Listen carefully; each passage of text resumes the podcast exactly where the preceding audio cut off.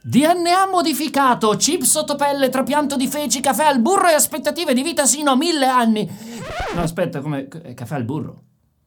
Insomma, innovazioni corporee. Ma che è un film di fantascienza? La nuova stagione di Barbara D'Urso? No, è tutto vero. La super tecnologia sta diventando uno strumento alla portata di tutti. Quasi tutti. Sto parlando del biohacking.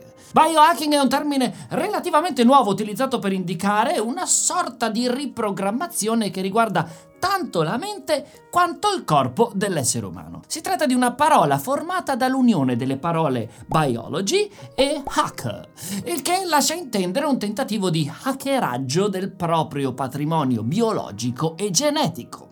A chi non è mai capitato di ricercare online strategie per ridurre il bisogno di dormire o, o, migliorare la concentrazione oppure ancora di far apparire gli addominali in una settimana? Eh?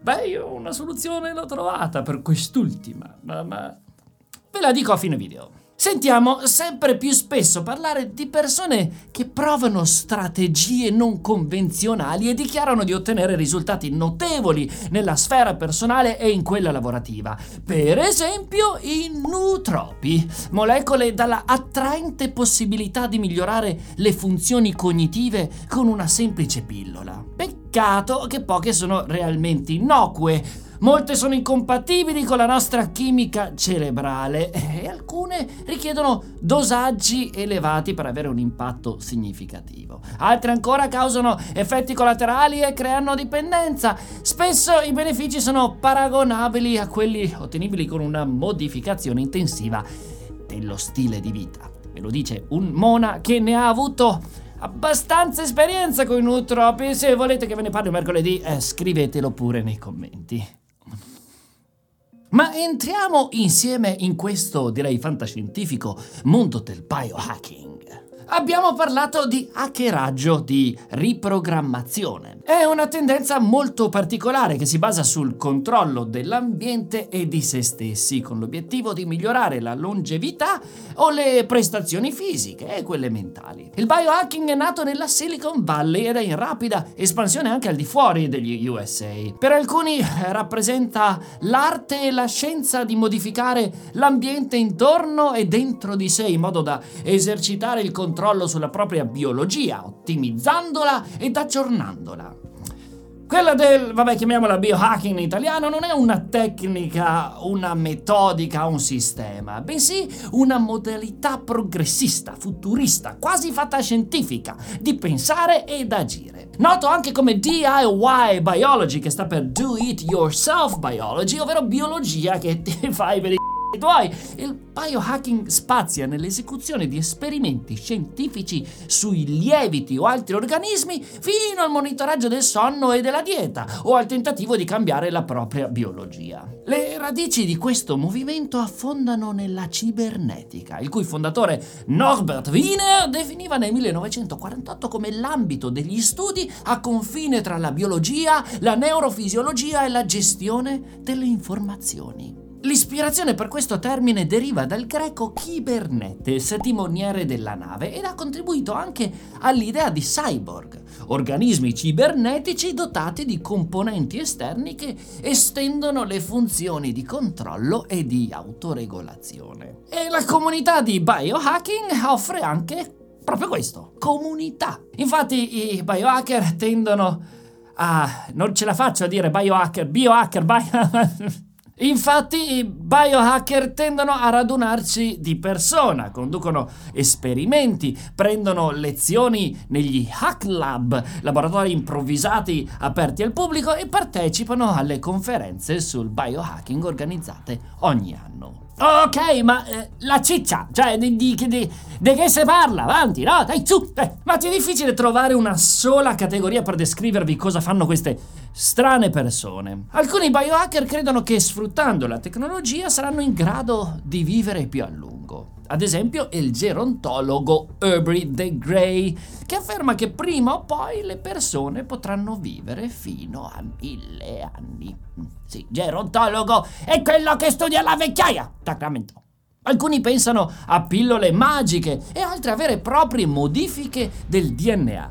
Ma una branca molto vasta è quella degli impianti. Ad esempio l'NFC sottocutaneo che può essere utilizzato per aprire la porta dell'ufficio, dell'auto o di casa esattamente come facciamo abitualmente con badge o chiavi elettroniche, eh? O per pagare, via, eh? Con uno schiaffo, tac, che ti ho ridato i 10 euro che volevi, così non rompi... Voglio i miei soldi, capito? Dove sono i miei soldi? Eh, NFC sottocutaneo può contenere codici e password che possono essere lette con un normalissimo eh, smartphone Android. In fondo come, come, come, la combatti Alexa, eh, che vuole fare tutto lei, impiantandoti una tecnologia che poi anche tu sei un robot e puoi finalmente licenziare un robot per tornare a fare tu le cose. Eh, ma una chiave no? C'è chi è andato oltre, come l'artista Moon Ribes, che ha impiantato un chip nel gomito collegato a una rete di sensori sismografici distribuiti sul pianeta. In caso di terremoto, questo chip vibra e lancia un allarme. Ora, immaginatevi questo eh, è chiuso al cesso che deve uscire di corsa perché c'è il terremoto e, e, e rimani castrato perché non riesci a sbloccare la porta. Via, che, che trema tutto. Come si fa? Con lo stesso principio, l'azienda NorthSense ha realizzato una bussola che può essere in integrata nel corpo. Ogni volta che ci orientiamo verso nord, tale dispositivo emette una vibrazione. Mm? uh, nord.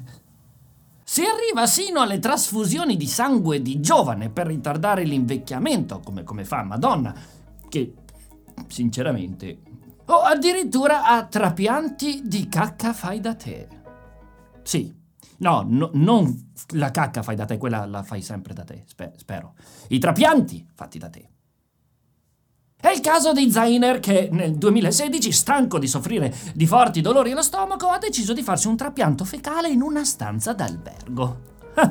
si procura la cacca di un amico, come fai sempre, e pianifica di inocularsela usando i microbi che questa contiene, ottenendo, secondo lui, buoni risultati. Biohacking la Food and Drug Administration avvisa che è una pratica molto rischiosa e che in almeno un caso noto ha portato addirittura alla morte. Però è, è rischiosa perché, perché, fai da te è rischiosa, per Dio, perché questo è un appunto da fare sul tema del biohacking. Lo definiamo spesso tale proprio perché lo leghiamo al fatto in casa. Di fatto un pacemaker al cuore è un, è un, biohacking, ma non ci viene da unire i punti, eh? Allo stesso modo l'FMT, il Fecal Microbiota Transplantation, che sembra roba della NASA, pur parlando di cacca, è una pratica originaria della medicina orientale oltre 1500 anni fa. E da poco, con le scoperte sul bioma, si è visto, in qualche caso, avere forte successo. Funziona soprattutto contro il Clostridium, Clostridium difficile cioè, ne ho già parlato, è proprio difficile da dire. Un batterio dello stomaco che in sostanza ti rovina la vita a suon di sciolte. Di, di diarrea. Ma vabbè, passiamo dalla cacca a cose più gustose. Tra le pratiche più curiose che riguardano il biohacking ci sono gli alimenti e le mostre d'arte. Un museo londinese ha esposto il formaggio delle celebrità, creato con i batteri raccolti dalle ascelle, dalle dita di piedi, dall'ombelico e dalle narici di personaggi famosi. Ecco, perfetto, un esperimento mentale e sociale, una forma d'arte. Figurati, esseri umani. E andando verso gli intrugli potenzianti c'è il Bulletproof Coffee, il caffè antiproiettile. La, la ricetta è una miscela di caffè monoarabica, un cucchiaino di Brian Octane Oil, una forma purificata di olio di cocco e un cucchiaino di burro grass fed, cioè prodotto dagli animali, dal latte di animali da pascolo, nutriti con l'erba per tutto il ciclo della loro vita. Si mescola tutto per 30 secondi, voilà! Per il disgusto di Bruno Barbieri, il caffè ottenuto è a prova di proiettile perché ci, ci permette di ricevere lo stesso picco di energia del caffè, ma con una miglioria. Non si subisce la classica sensazione di abbassamento delle forze fisiche a metà pomeriggio.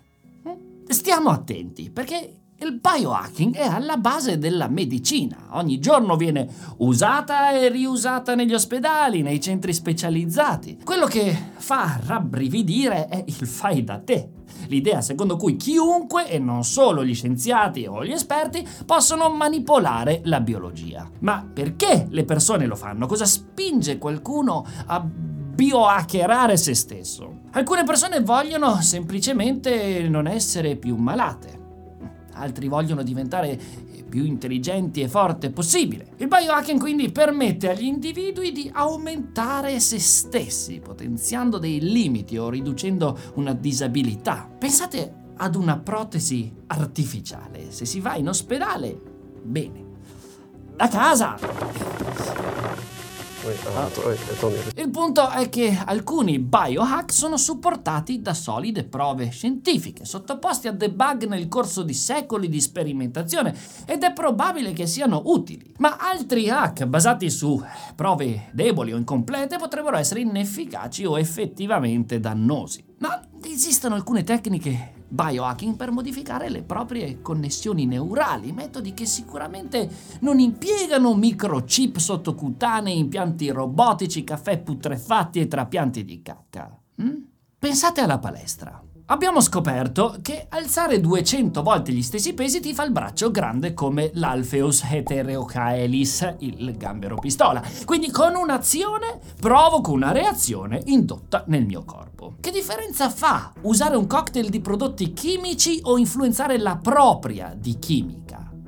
È stessa cosa con il cervello, curare il proprio modo di elaborare i pensieri, di entrare negli giusti stati mentali, provoca un rilascio di sostanze chimiche benefiche per il nostro corpo. Eh, ci fa vivere meglio la giornata, crea nuove ne- connessioni neurali, ne indebolisce altre di poco utili e così facendo cambia la forma fisica del nostro cervello. Questo anche biohacking, se vogliamo, no? Influenzare il nostro corpo per direzionarlo dove vogliamo. E allora perché riempirsi di intrugli o di operazioni con chip, eccetera, quando puoi decidere di farlo per i cavoli tuoi semplicemente imparando come gestire la tua mente, eh? E quindi clicchi qua sotto in descrizione ed entri in Stati Mentali, che è una palestra per la mente che di fatto appartiene ad una branchia che a mio avviso è molto più interessante, il mind hacking. Ci sono oltre mille persone che già lo hanno fatto.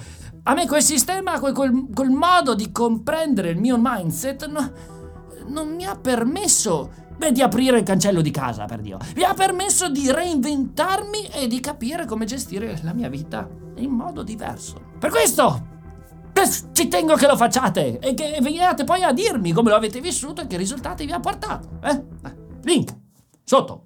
Questo per dire, Matti, come sempre, ci piacciono certe definizioni. Mm, come ci piace il titolo di un bel film, biohacking è sicuramente una parola affascinante. Ma per definirsi biohackers non occorre saper modificare il DNA o iniettare cellule staminali per vivere in eterno. Mm? A volte bastano piccole accortezze per vivere meglio. Piccole.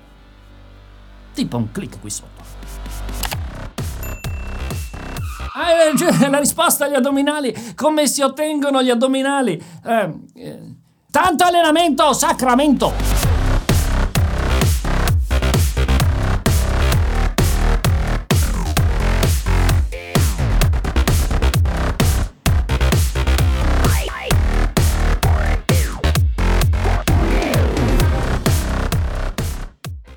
Mi è venuto un ictus. Dare la longevità Norbert v- troppo veloce, sacramento. La longevità. Ciu! Ah, ho sbagliato, troppo veloce. Longevità. Lo, ma longevità perché longevità? Pa sacramento.